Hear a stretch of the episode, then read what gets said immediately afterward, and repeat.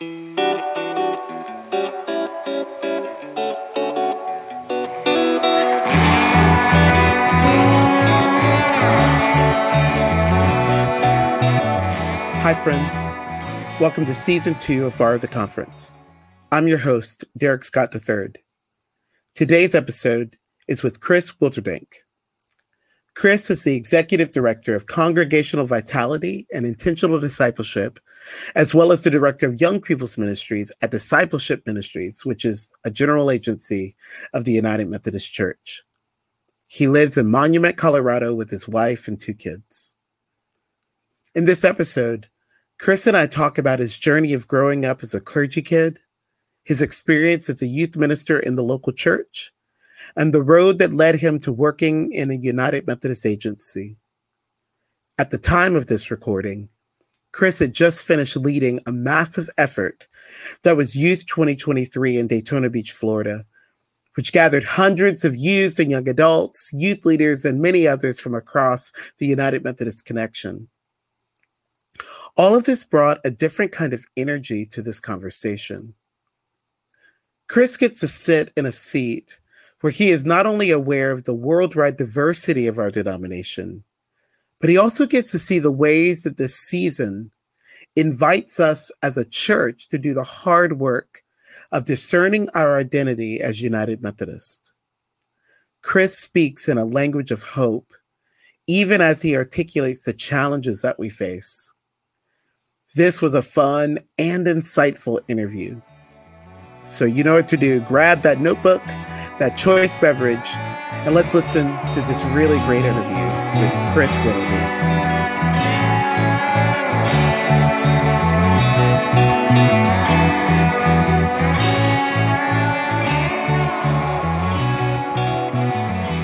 Chris Wilterdink, how you doing today, my friend? Derek, I am very well, and it is so good to be here with you. Oh, man, I am so excited to have you on the podcast. And I feel like it's going to be a bit of different energy that you're going to bring, because most of the folks that I'm talking to on the podcast are used to working with what I sometimes call in campus ministry world, real adults, which is insulting, realizing that. But your work with young people in particular, I think it's super important. That's how I met you, the Division of Ministries of Young People through Discipleship Ministries. But I really feel like you're going to bring a different angle and different edge to our conversation on Bar of the Conference. So with all that said, Chris, thanks for joining me on the podcast. I'm really excited to have you. And I'm wondering if you could, I know little bits and pieces about your life. I know that you live in Colorado, 7,000 feet above sea level, and you are living your best life at the time of this recording in August, and you don't need to repeat anything else about it. We know it. We get it. Thanks. But how did you become a United Methodist Christian? How has God's prevenient grace moved in your life to bring you into our church? All right. Thank you for asking that question, actually.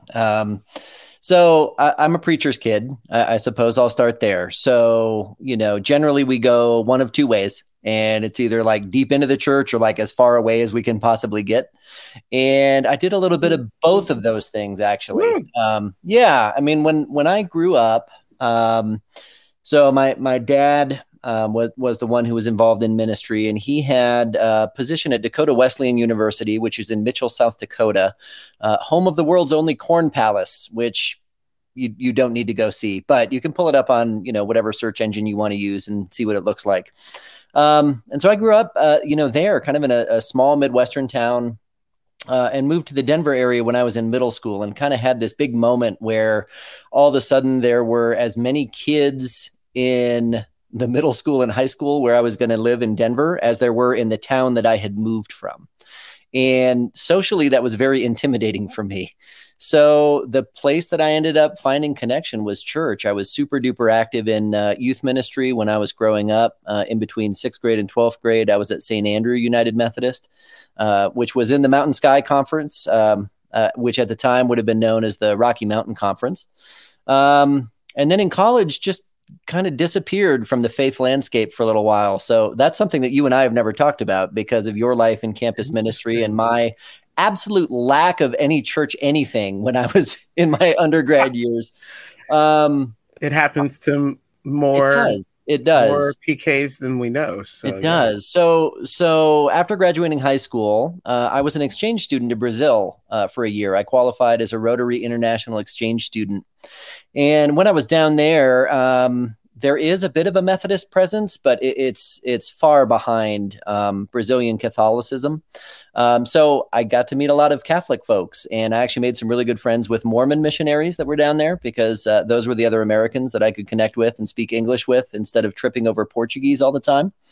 And then when I came back, started my undergrad work and was an English teacher. And while I was teaching English, I started to get, kind of drawn back into some church things. And I was actually in a Stephen ministry training. If you're not familiar with Stephen ministry, it is probably not best classified as counseling, but really it's like one-on-one support for people that are looking to provide some congregational care. And usually it's people that are much older than either of us that do it. And so I thought, well, man, there's young people that need folks to be able to talk with as well. So I'm going to do it and see what goes on. I happened to be in that training with an associate pastor from another United Methodist Church that was kind of in my area. And she was taking the training in order to be able to start a Stephen ministry at her church.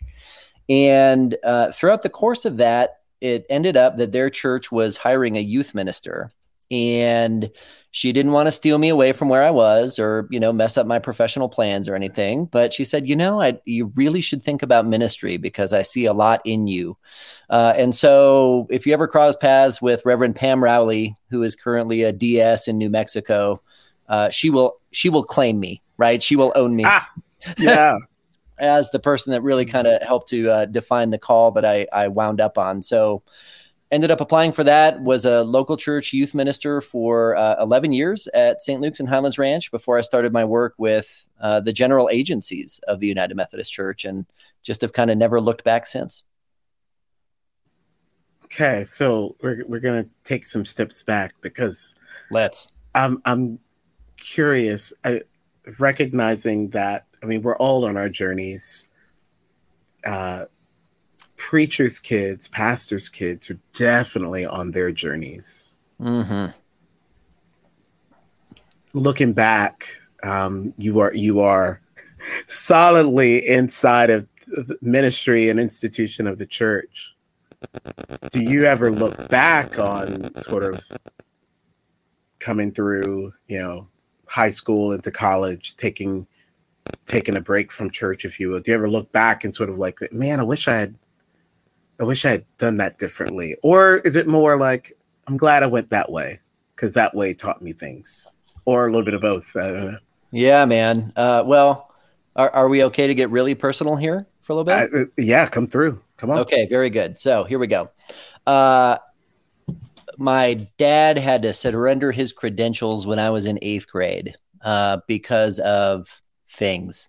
And I'm not going to go like way down into the road of what those things were, but when you have formative years, right? When we're talking youth ministry, young adult ministry, there are, situations you find yourself in where you sort of start to look at church leaders and almost have them on a pedestal of some kind, which isn't a really healthy thing to do, right? If anybody's involved with a congregation and you're there because, the pastor is just all the way up here, right? Like they do everything right. They're incredible all the time. Listen, nobody can be perfect all the time. And in 8th grade, I had one of those moments because of what my family had to go through, that the pedestals all kind of came crashing down. So we got into this really almost deeper than you should do with an 8th grade conversation in my family about, do we stay at this church? Is it still good for me and for my brothers and for my mom, if we're going to stay active? I know we got friendships and relationships there, but is that the right thing to do for us, sort of developmentally and socially, and knowing that my dad couldn't be around there anymore? It was very, very interesting. We ended up deciding to stay. And I'm glad that we did. to be honest with you. It really showed me the power of what a grace-filled community can be like, because I did not experience any real negative side effects from the process that my dad had to go through, or the choices that the congregation was having to make related to him. You know, for me and for my brothers, it really continued to just be this grace-filled and forgiving and welcoming space. And, you know, it really formed quite a bit of who I am. At the same time, that time away is really beneficial. I'm not going to say everybody should take a gap year from the church, because that would be absolutely antithetical to all of the work that I do. But you and I probably both know people who have just never really escaped the walls of the church, to see what else is out there and to get a better sense and a better scope of what the world is dealing with or what people are dealing with across different cultures and communities, especially ones that would never cross the threshold of your church. Yeah. So for that, I'm very grateful. Wow. Thanks for going there, Chris. Yeah. That's a part of our story that often doesn't get told, that our experience in church, regardless of the denomination, but particularly growing up in church, our experiences are often determined by the actions of others and the actions on those actions, right? Mm-hmm. And so grateful for a congregation that you and your family still felt like you could be a part of. And recognizing that, I personally did not take that, gap year from church. And at times I wonder, would I have been a better campus minister if I had? That's a different podcast for a different day. That's several episodes in itself, I suppose.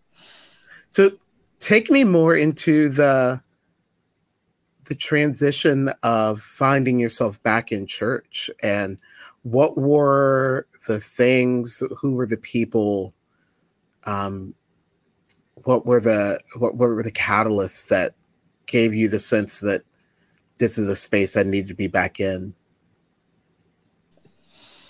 Oh man, yeah, that's a big question. We'll probably have several takes on this one and see where it goes. Yeah. All right. So tying a couple of pieces together here related to education and life in the church. So came back, undergrad, English education. I got into that for a couple of reasons. One of them was I thought how important it was to help young people be great at critical thinking. To be able to read text and read subtext and learn clues from the context and the perspective that a piece is going to have, because this is where the author comes from. This is the audience that they're trying to write to and connect with, those kinds of things. And I began to extrapolate that a bit onto my experiences of church stuff, where the church that I grew up in really encouraged both using your head and your heart, right? For lack of any better terms that I can pull off the top of my head right away, right? Mm-hmm. And so the concept of being a thinking Christian was really important for me to start to be able to live into. That, God doesn't ask you to just shut off logical parts of your brain. God asks you to explore deeply what is going on in your community, what's going on in yourself. And recognize that there's an incredible ability that we have to kind of come alongside God and partner up in transformation. And for young people, one of the reasons that I specifically sort of got focused in that area of ministry has to do with, I think, their spiritual gift of clarity. And I think what I mean when I say that, right? Where it is young people have this incredible ability to look at something and say, it really shouldn't be this way, right? Mm-hmm. This is not just. Yeah. Whereas we get a little bit older, we start to see things a little bit more on a spectrum, perhaps. Mm-hmm. Or we stop seeing the things that are unjust because we're just used to them. And so trying to connect that ability to be a thinking Christian with this powerful ability to see things that are not just and connect with people that wanted to transform themselves and transform the world really was what pulled me into ministry.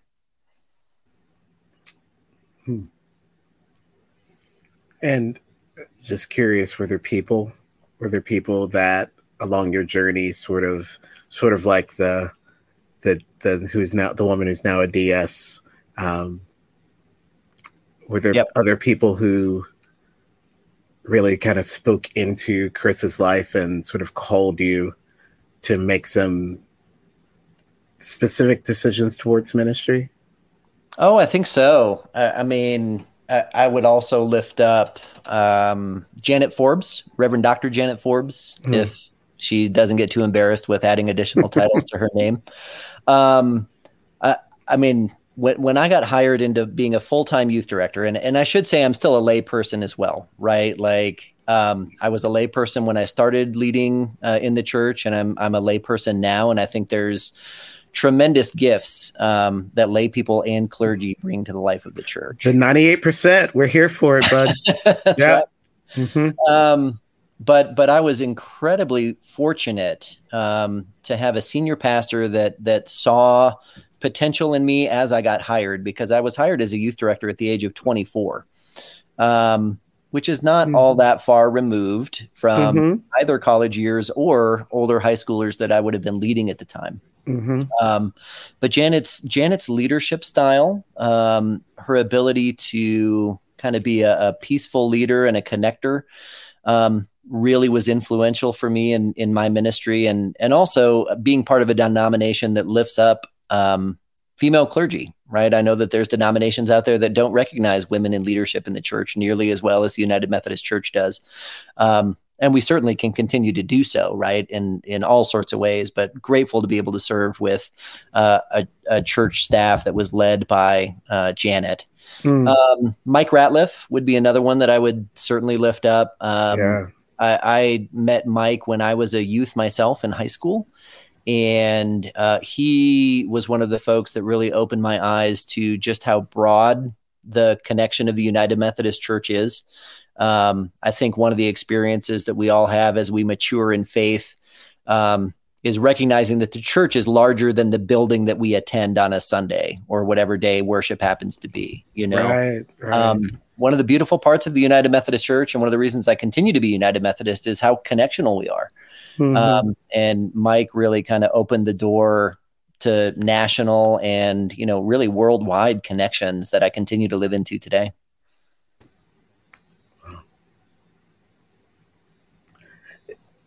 Often when I'm talking to clergy, not just on this podcast, but in general, we get to this place where we talk about their call to ministry. And there's this, I think, implicit expectation that our clergy are not just doing jobs that are called pastor, but that there is something else. And in fact, we expect our clergy to have a moment or a set of moments where they hear this sort of voice or this leading or this clarity that sort of locks in their soul and says, you are called to this. Did you ever have that? No.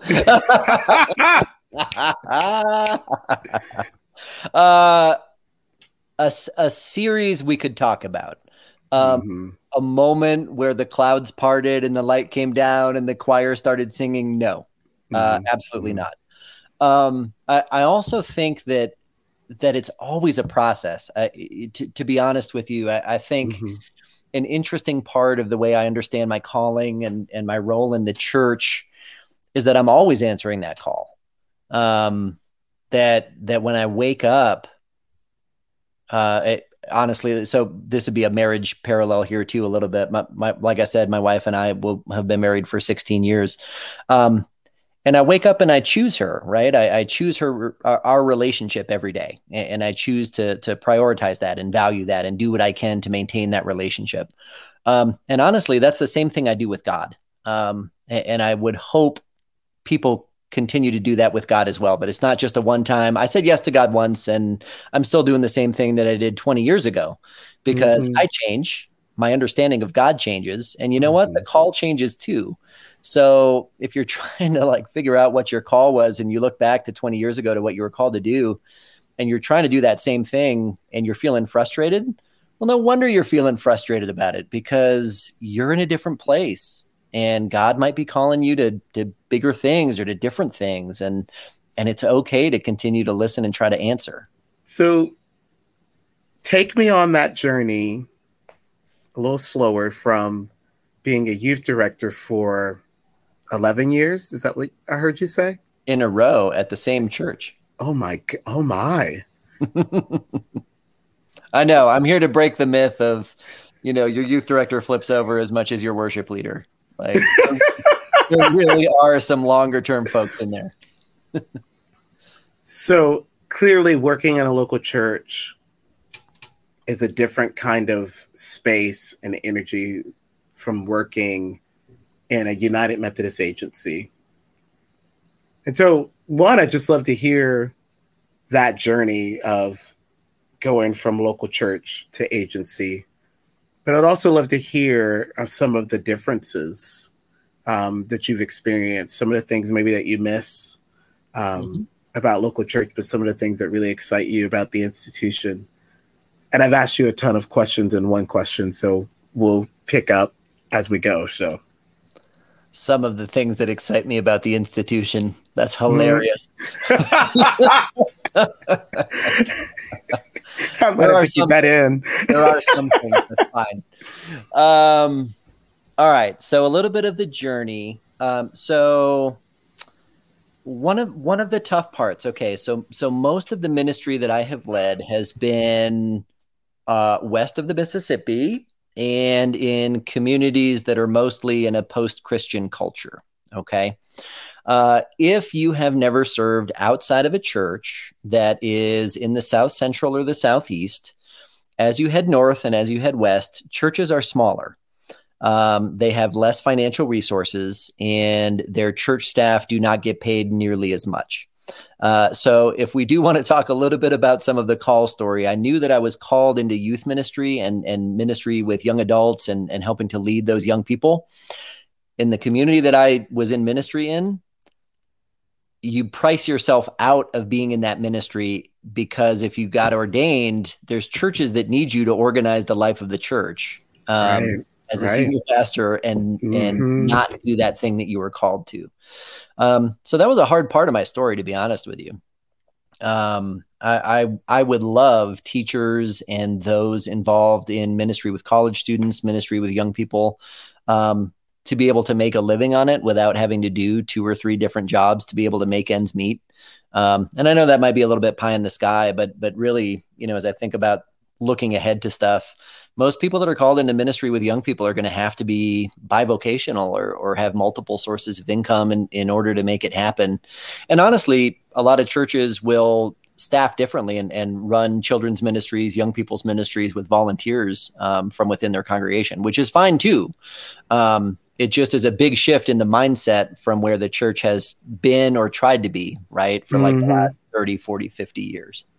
All right. So maybe by year 8 of being at the local church, I went through many seasons of life. I got engaged. I got married. I bought my first house. And Emily and I found ourselves pregnant with our first kid. And I was looking at the schedule that I was needing to keep at the local church in youth ministry and saying, I can't do all of this. So I need to figure something else out. I ended up going back to school and pursuing a master's degree. So there's a Jesuit school in Denver called Regis University. And I got accepted to a master's of science and organizational leadership program there. And so my master's degree is in organizational leadership and project management. And that is sort of what opened the door for me to be able to join opportunities with the agencies. So I mentioned Mike Ratliff as one of the folks that I would name as formative. And part of that is he ended up being my former boss as well. So I want to say this was back in maybe 2011 or 2012. Mike Ratliff was the Associate General Secretary for the Division on Ministries with Young People, and which is part of Discipleship Ministries. At the time would have been known as the Board of Discipleship, the General Board of Discipleship. And he decided to decentralize from Nashville. So he eliminated two full-time in Nashville positions in order to hire one part-time person in each jurisdiction in the United States. And so when that happened, I applied for it, and I ended up going part-time local church youth ministry, part-time serving the jurisdiction, the Western jurisdiction, for resource and connectional work. And I did that for 2 or 3 years before my direct supervisor, who is an excellent guy named Hank Hilliard, who, as we're recording, is at Franklin First United Methodist Church in Franklin, Tennessee. He decided to return to local church ministry life, and I applied for that position, and that meant moving my family from Denver, where we were living, to Nashville to take on that opportunity. And I became full-time as the director of program development for young people in the United States, I think was my title at the time. And I did that for, several years. And I've been part of agency life since then. I know you asked about some of the differences between local church and agency life. Yeah. Yeah. So let's dive in there unless there's any follow-ups. Let's go. Yeah. All right. Things I miss about the local church. I miss being able to see the direct impact of my ministry. And I miss that a lot. Being a part of an agency, and a connectional church means that we do a lot of listening. We host a lot of conversations. We really try to be strategic with resources that we create and worship series that we help to write and pieces that we put out there to support local churches. Because, I mean, listen, like the local church is the heartbeat of the United Methodist Church, right? Nothing exists unless local United Methodist churches are healthy. Yeah. And so everything that we do is geared to help them be vital and be successful, and for ministry leaders to feel supported in what they're trying to do. The thing is, we don't always get to see the impact right away, right? If you're on a giant boat and it's got a rudder that's, this big, it's kind of tiny, and you turn that rudder by 1 degree, eventually you start to see the ship move a different direction, but it's a delayed kind of a response. Yeah. Right. And that's really different than being on a journey with, 20 families as they're doing confirmation and getting to know those families and seeing a young person, take on the mantle of membership in the church. I miss that. I miss that a lot. I do not miss doing pumpkin patch fundraisers. I mean, shout out to everybody who's leading pumpkin patches. I know it's coming up, but I don't miss that. Kept me out of youth ministry. Not going to lie. Kept me right out of there. I mean, listen, we all do fundraising in different ways, and it's part of the deal. But, oh, man, pumpkin patch at my church. That was like a sacred cow. Like, oh, man, was that a thing? Let's see. This is a side effect of COVID, I think. But, I mean, I do miss being on a church staff and being able to interact in real time with people, and in ways that, again, kind of serve congregational needs. The needs that an agency is able to address really are usually such big picture things that I have to remind myself about, the potential for the personal impacts that some of the work that we do can have. It's a unique space to be in. And I would imagine, actually, Derek, that you see some of this because of your role with digital campus ministry and networking campus ministers together. Yeah. You put programs together, you create some really awesome and innovative stuff. You don't necessarily always get to see the fruit of that ministry come to be. Yeah. Yeah. No, that's thinking, trying to think about the long game of ministry and trying to therefore put things in place for the long game, essentially means that there's going to be outcomes that you don't get to see, don't get to experience, and revisions and iterations that you're not included in. Yep. Yeah, Chris, that really resonates with me.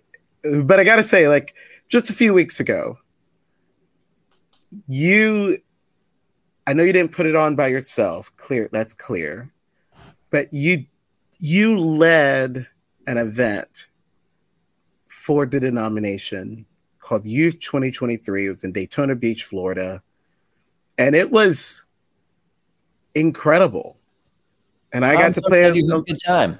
I got to play a little bitty role in it, but it really was incredible. And so I recognize that there are obviously things that you miss about local church ministry and that work on the ground. But I'm curious, like, on this side of putting on Youth 2023 and you know, doing that from the seat that you sit in at Discipleship Ministries, what are the wins like? What are the wins of ministry looking like for you, you know, across your tenure at Discipleship Ministries, but even now, and feel free to tell us a little bit about Youth 2023 as well.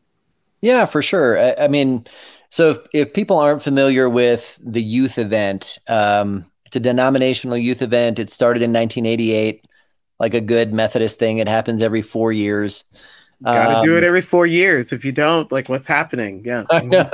Well, and oddly enough, with the timing of COVID, it didn't throw off the timing of the youth event, because we had one in 2019 in Kansas City, and then came back and did one in 23 in Daytona Beach, Florida. So, you know, that's one of the rare opportunities when there is some direct interaction between the ministry that Discipleship Ministries creates, and it includes leaders as well as church members and other participants, right? Most of the work that Discipleship Ministries gets to do really is to support the leadership of the church in their discipleship, right? So all of the goals that we have as an agency are in support and challenge of what discipleship looks like at the local church. So we talk a lot about intentional discipleship systems. We talk about the need to be able to, you know, ground discipleship efforts in anti-racist approaches, recognizing that that's kind of a continued sin that the church and the United States gets to continue to wrestle with. We talk a lot about vitality and the things that we can do to lift up church leaders and, again, make them feel both supported and challenged.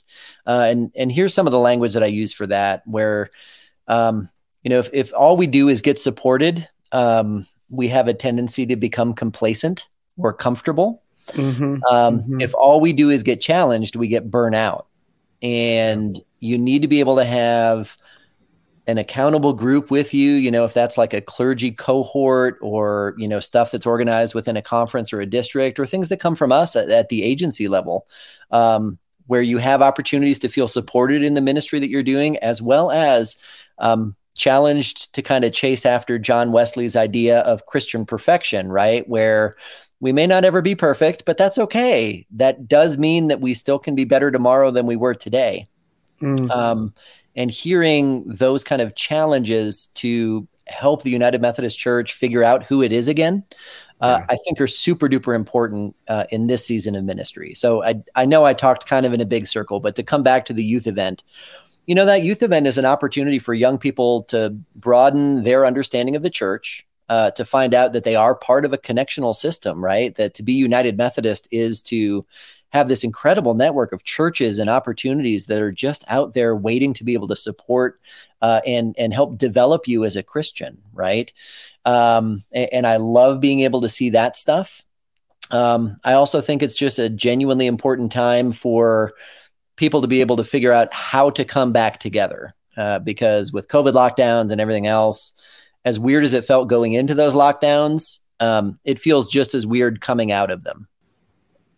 All right. So the youth event, coming together again, right? Mm-hmm. Being a part of a group of 2,500 people for the first time in 3 years feels weird to come back into after being out of it for so long. Yeah. And our church has to figure out how to come together again. And I mean that literally and sort of metaphorically, right? That one of the other big things that's on the calendar for next year is General Conference.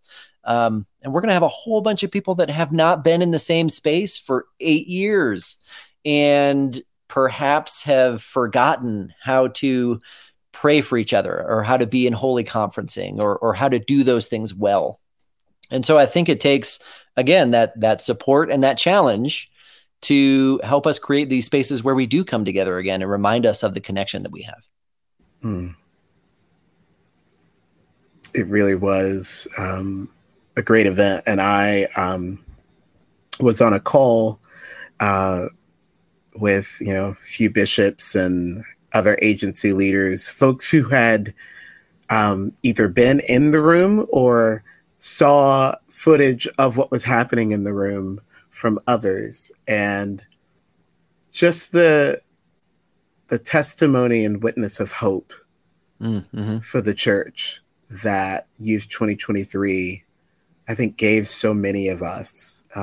And also, I think that the youth actually had a good time. So I think that they really engaged. And I think that many of them would say that their witness of Jesus in their life was deepened because of the time that they spent in that space. And again, you did this from the place. This event was put on by an agency. It wasn't one local church. It wasn't even an annual conference. It was one of our general agencies endeavoring to create a space to resource and to encourage both youth and youth workers. And one of the conversations that I think probably has been taking place historically in our denomination is the role of agencies. Sure. And the validity of the agencies. I'm curious how you see the role of the agencies in the United Methodist Church and what you wish that those of us on the ground knew, that you know, the things that you get to see from the seat that you're sitting in. It's almost countercultural right now to be able to recognize that we can make a bigger impact when we're coordinated and we work together. And I say that just because we find ourselves in a time and a place where there's a lot of institutional distrust, where we're coming out of a season where there's been a lot of inefficiencies and what can feel like a lot of red tape and struggles with the institution. And part of my vision and part of the vision of Discipleship Ministries and the other agency folks that I know are that, we don't do what we do just for the sake of the institution being able to continue on as an institution. Our hope through the ministry that we're providing and hopefully through some of the leadership that we're offering up is that we can really recapture what it is to be a movement again. The Methodist Church started as a movement, right? And, honestly, if we wanted to pump up campus ministries and ministries with young people, that movement was led by young adults. Say it all the time, right? I mean, that's where the energy came from. And there was energy because there was a societal need or a cultural need that was identified by young people. And they were able to get organized and coordinated enough together that they could make a difference and make a movement in order to meet those needs. If you want to talk about some of my fears for the institution of the church or of the agencies, I would certainly have some fears that, that the agencies or the church itself has lost the ability to see the needs that are out there that need to get met and instead just kind of continue to try to exist as an institution. I don't think that's the case. I mean, really since 2019 and 2020, really every agency has gone through massive restructures. So, if there's rumors or conversation about how the agencies have all this money and they've got all these people and they've got all this, I'm here to tell you that that's really not very true.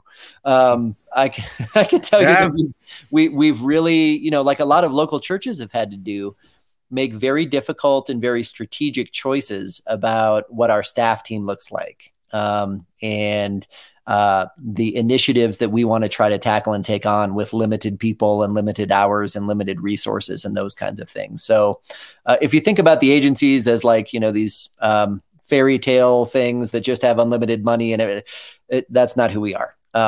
Might be kind of nice at some point to have a year or two like that. That'd be all right with me, but it's not where we are right now. Yeah.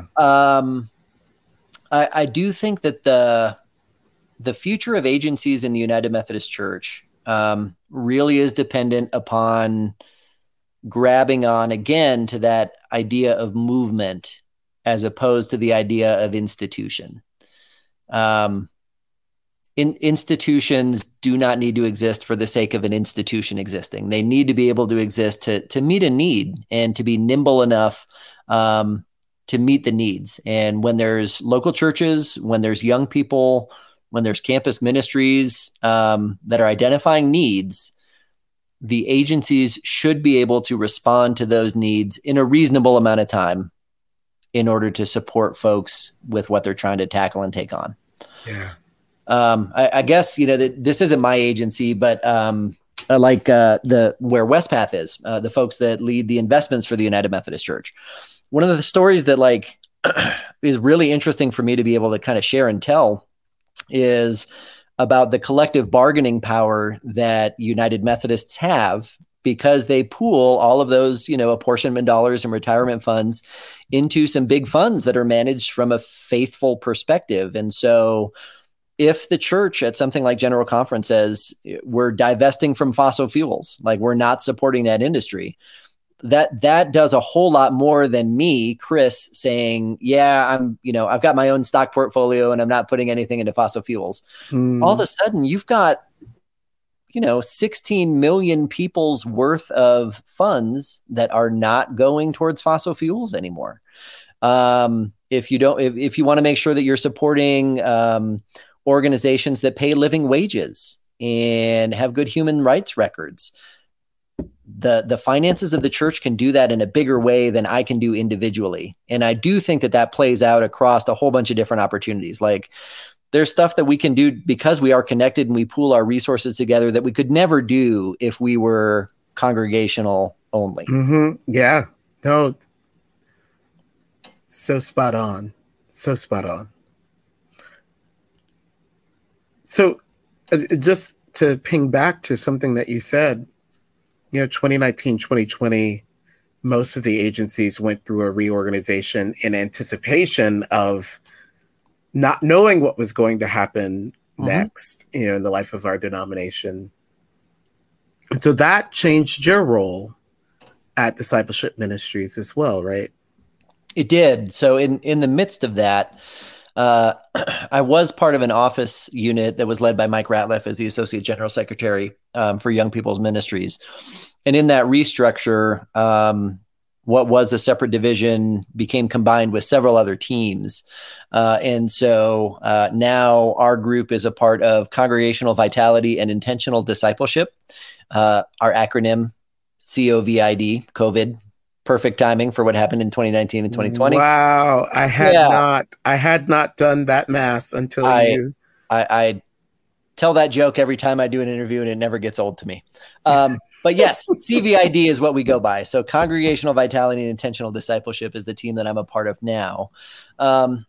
And we kind of have a player coach model where, like I said in my introduction, I'm the director of Young People's Ministries as well as the executive director for my team. So that means I get to, you know, strategically convene conversations and really try to be able to broker and be able to share tremendous resources that are out there across the denomination that are all, you know, specifically related to discipleship.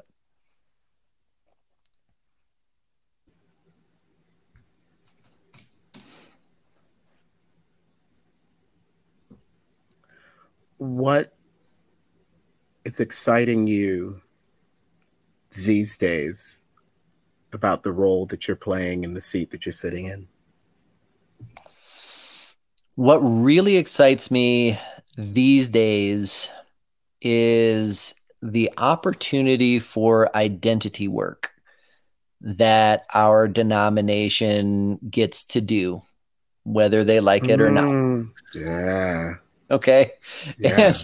And I guess by that, I mean, the disaffiliation, affiliation stuff, really affected different parts of the church in a very uneven way, right? Like if I was in a conference that there weren't that many disaffiliations, I may not have felt the impacts on relationships or on ability to do ministry nearly as much as if I was in a conference that had a lot of disaffiliations, or has a process that hasn't completed yet, right? Like at the time that you and I are recording this, which is end of August 2023, there are still conferences out there that have pending disaffiliations and are still, you know, feeling all of the lament and pain of that process.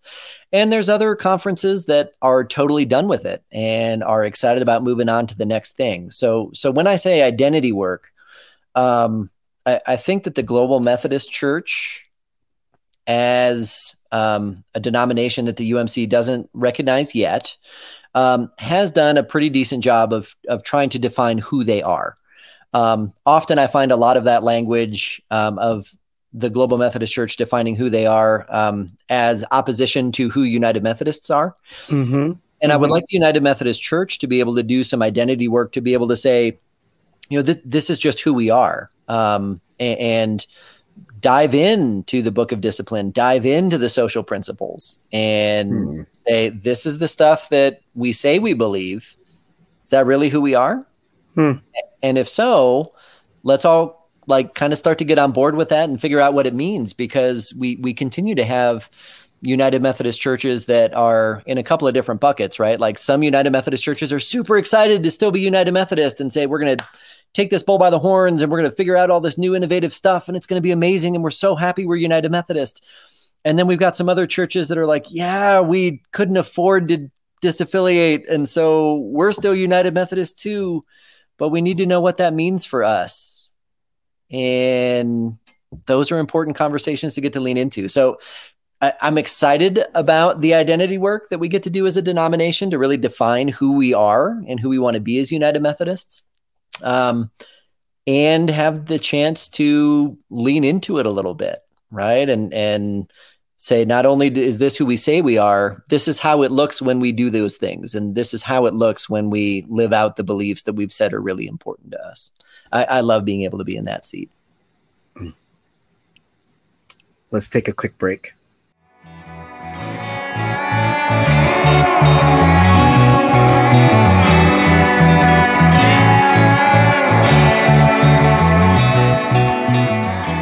Chris, this podcast is called Bar of the Conference. It's about the stories that General Conference delegates are taking with them into the Bar of General Conference, the stories of those who serve the church in many different ways, those stories as well, and how all of these narratives are shaping who the United Methodist Church is becoming.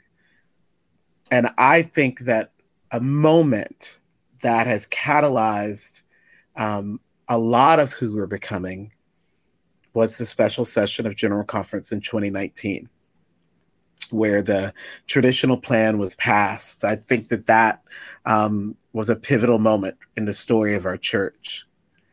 So I'm just curious, were you at General Conference 2019? I was not. And I'm kind of grateful for that, to be honest with you, because I got to follow alongside folks without needing to be in the arena itself. Yeah. But yeah, that was a pretty tremendous meeting. And with the passage of the Traditional Plan at that point, you know, it's an interesting time to be able to do some like alternative history thinking, because at the time, again, that was pre-COVID, before anything happened and slowed up any other processes, right? Like with the passage of that plan, a lot of folks that I knew were very surprised and probably a little bit heartbroken about it. And I think almost the knee-jerk reaction from a lot of more progressive churches were that, well, that means we better go figure something else out.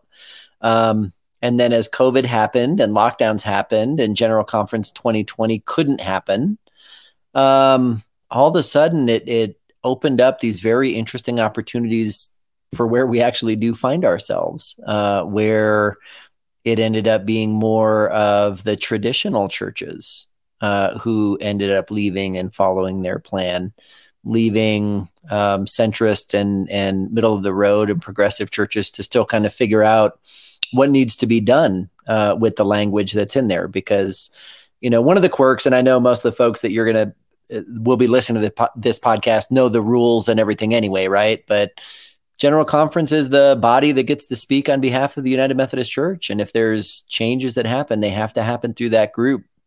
So for anybody on the outside looking in that's confused about where the United Methodist Church is or how it got itself here, it's hard to tell that story without talking General Conference and specifically talking General Conference 2019, because that was such a unique time where it was this special called session of it.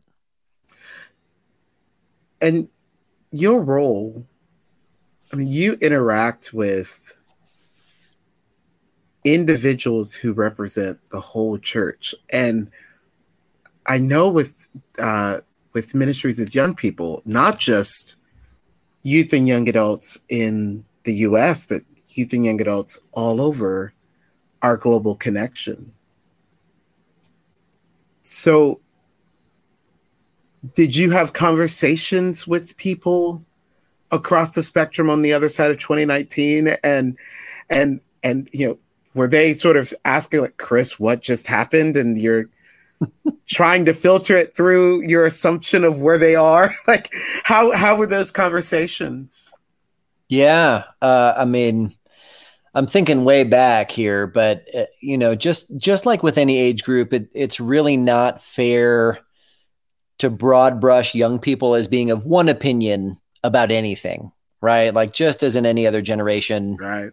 We got people all over the place. Yeah. And that's important to keep in mind. I will say that, you know, depending on where the cultures that folks are coming from does inform a lot of how these conversations happen. So one of the more difficult ones, and I still haven't found the right way to do it. So if we find the answer together through this podcast, I'm going to be eternally grateful, even more than I already am to you.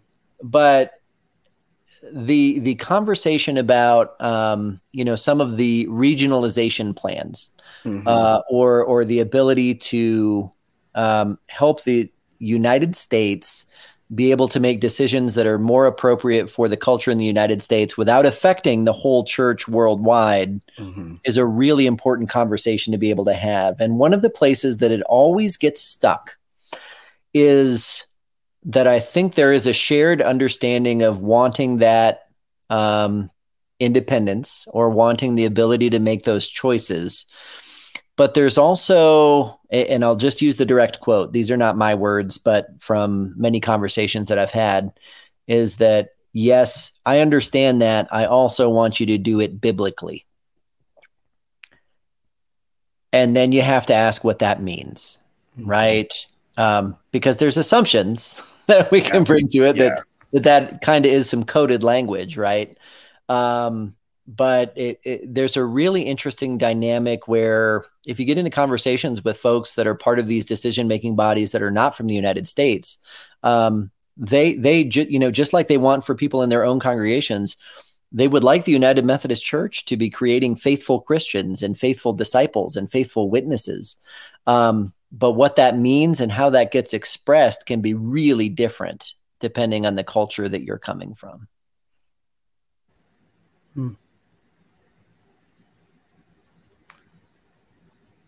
What has been your personal response to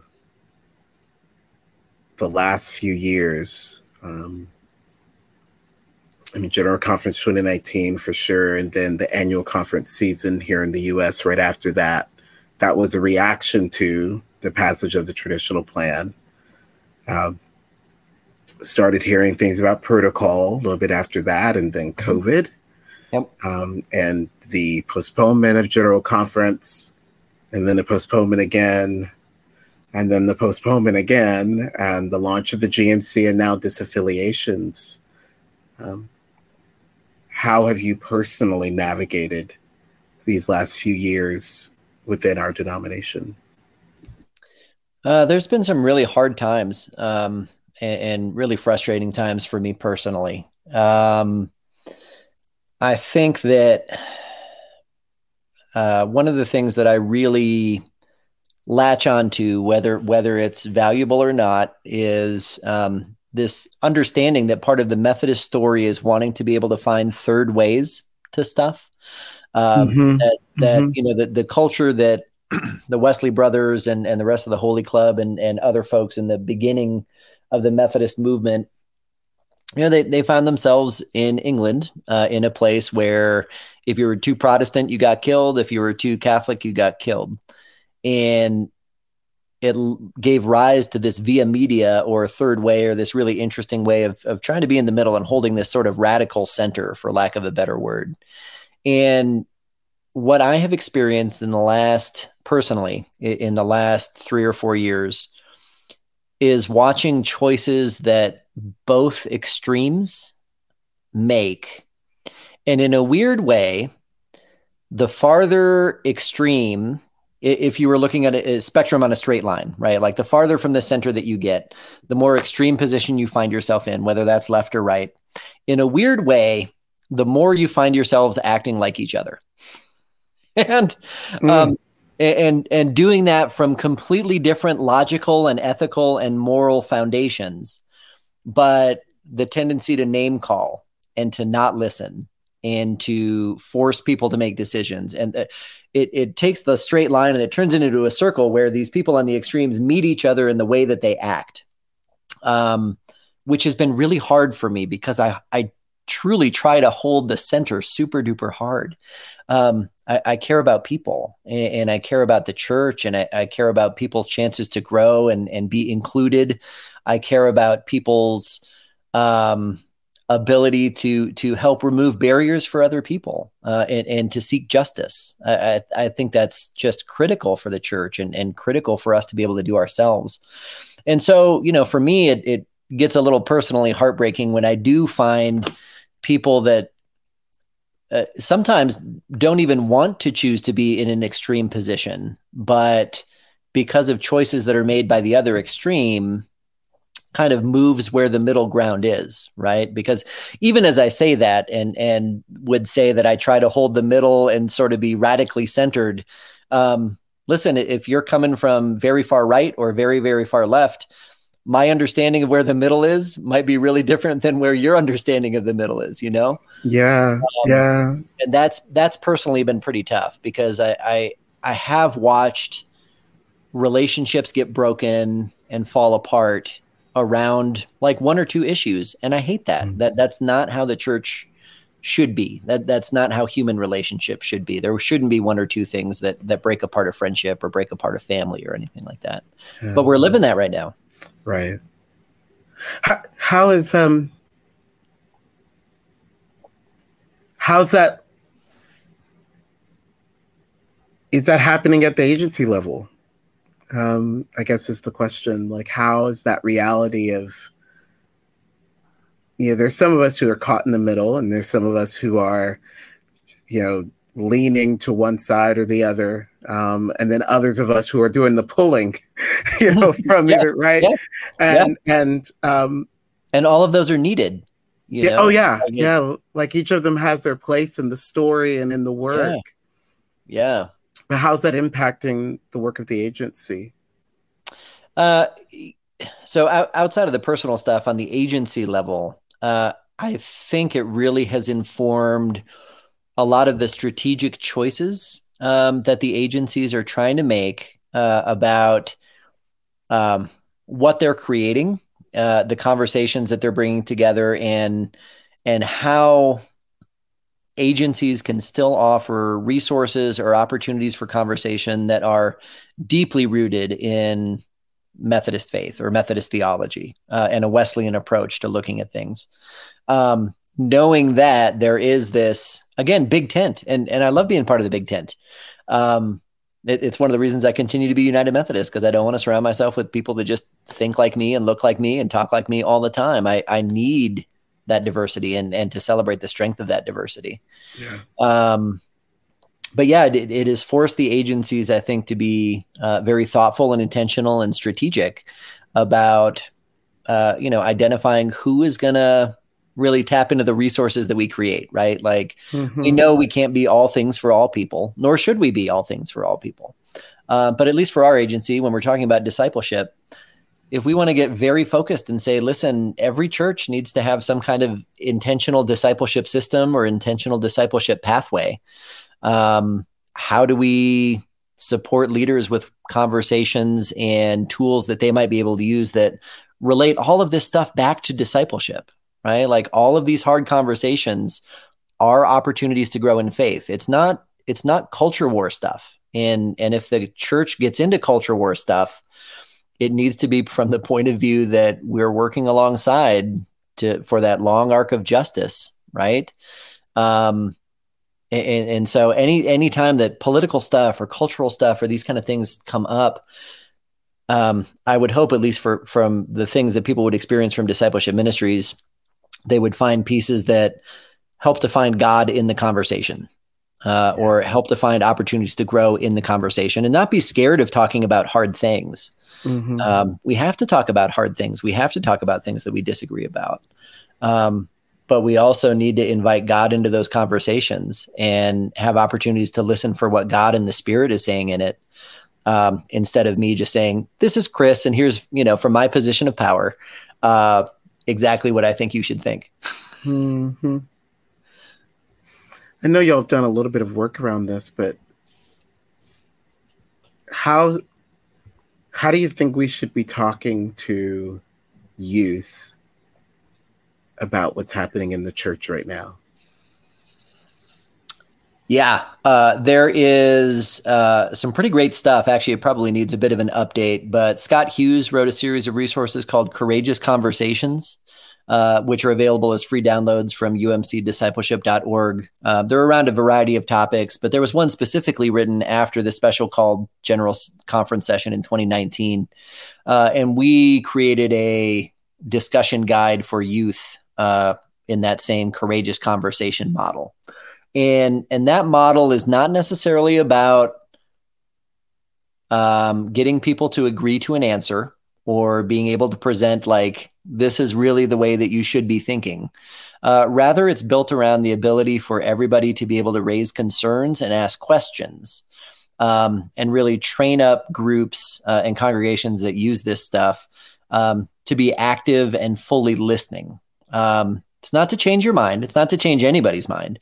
It is to be able to sit around the same table and hear a perspective that's different from your own. And then equip church leaders to be able to wrestle with that a little bit.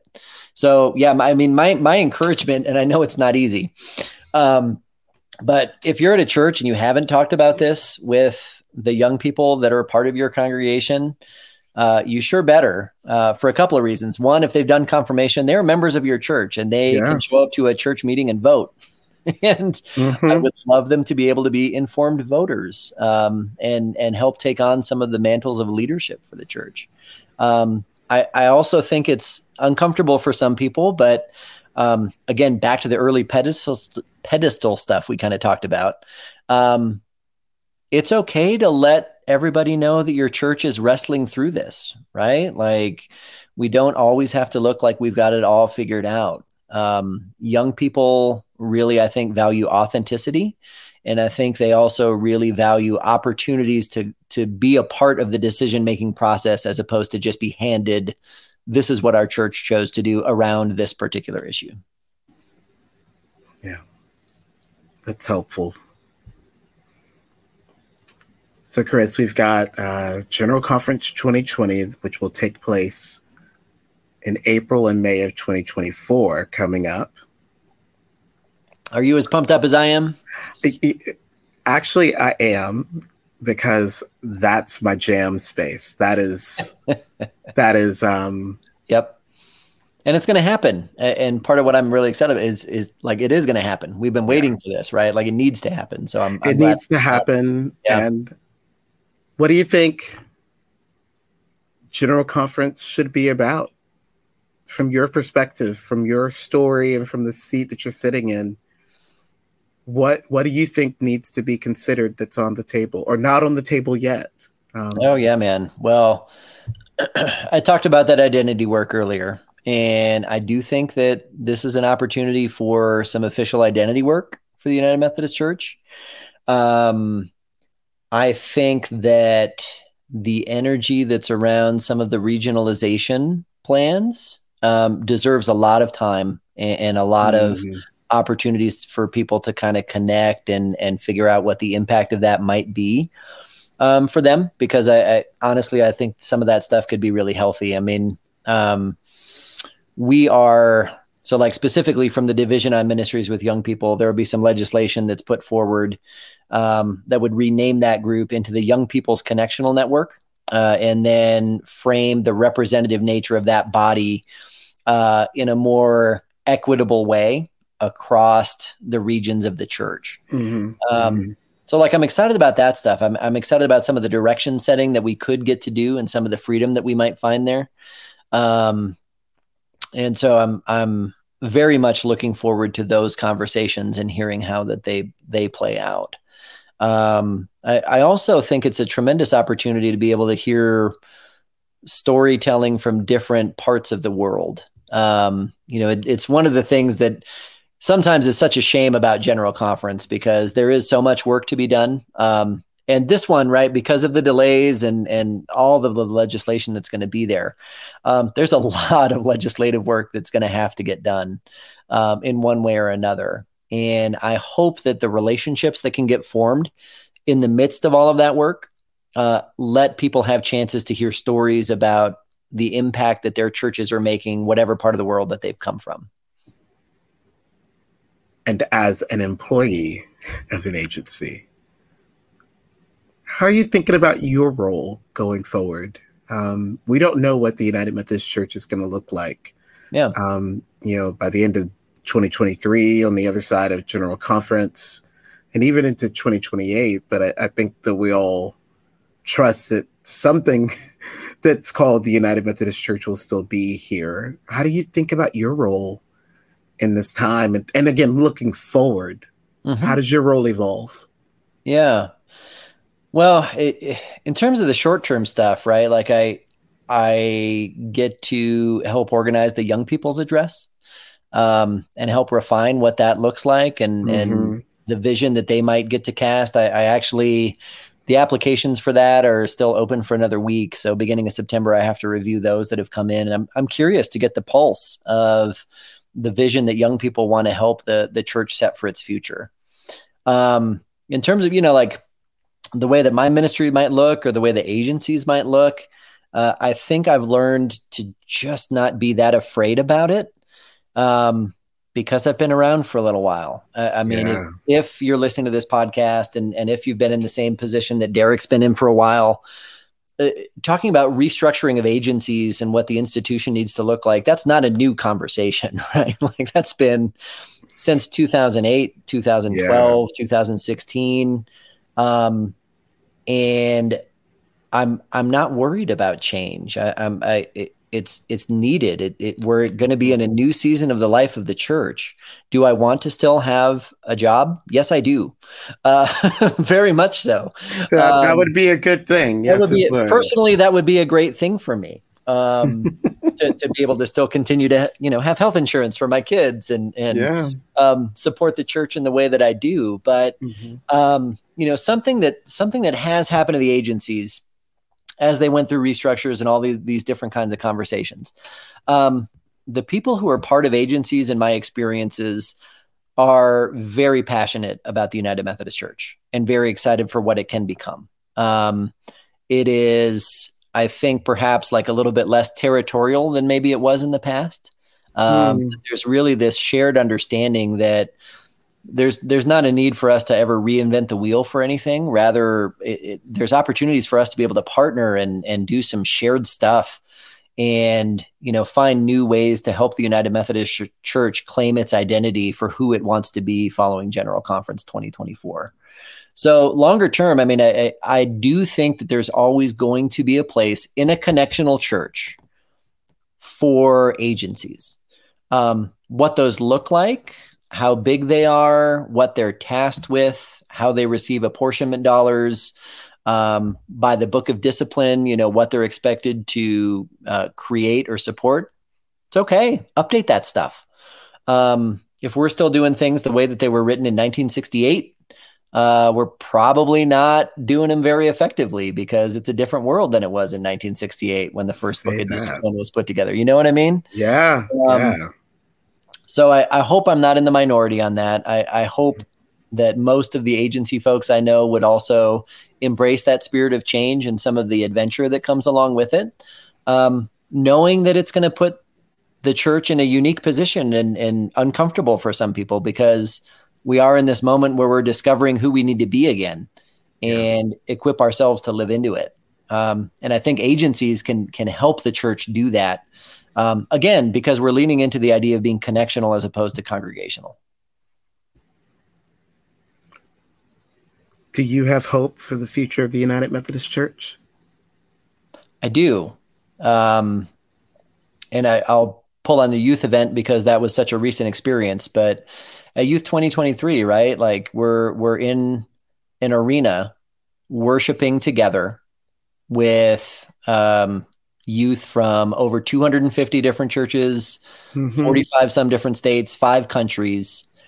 And it was really hard to be in that space and think, oh yeah, this whole thing is doomed. You got a point. I mean, it was really hard to think about disaffiliations and shrinking budgets and all that. And not that those weren't realities, but you got into that room and there was just a very different story being told there about what was happening in our church. Yep.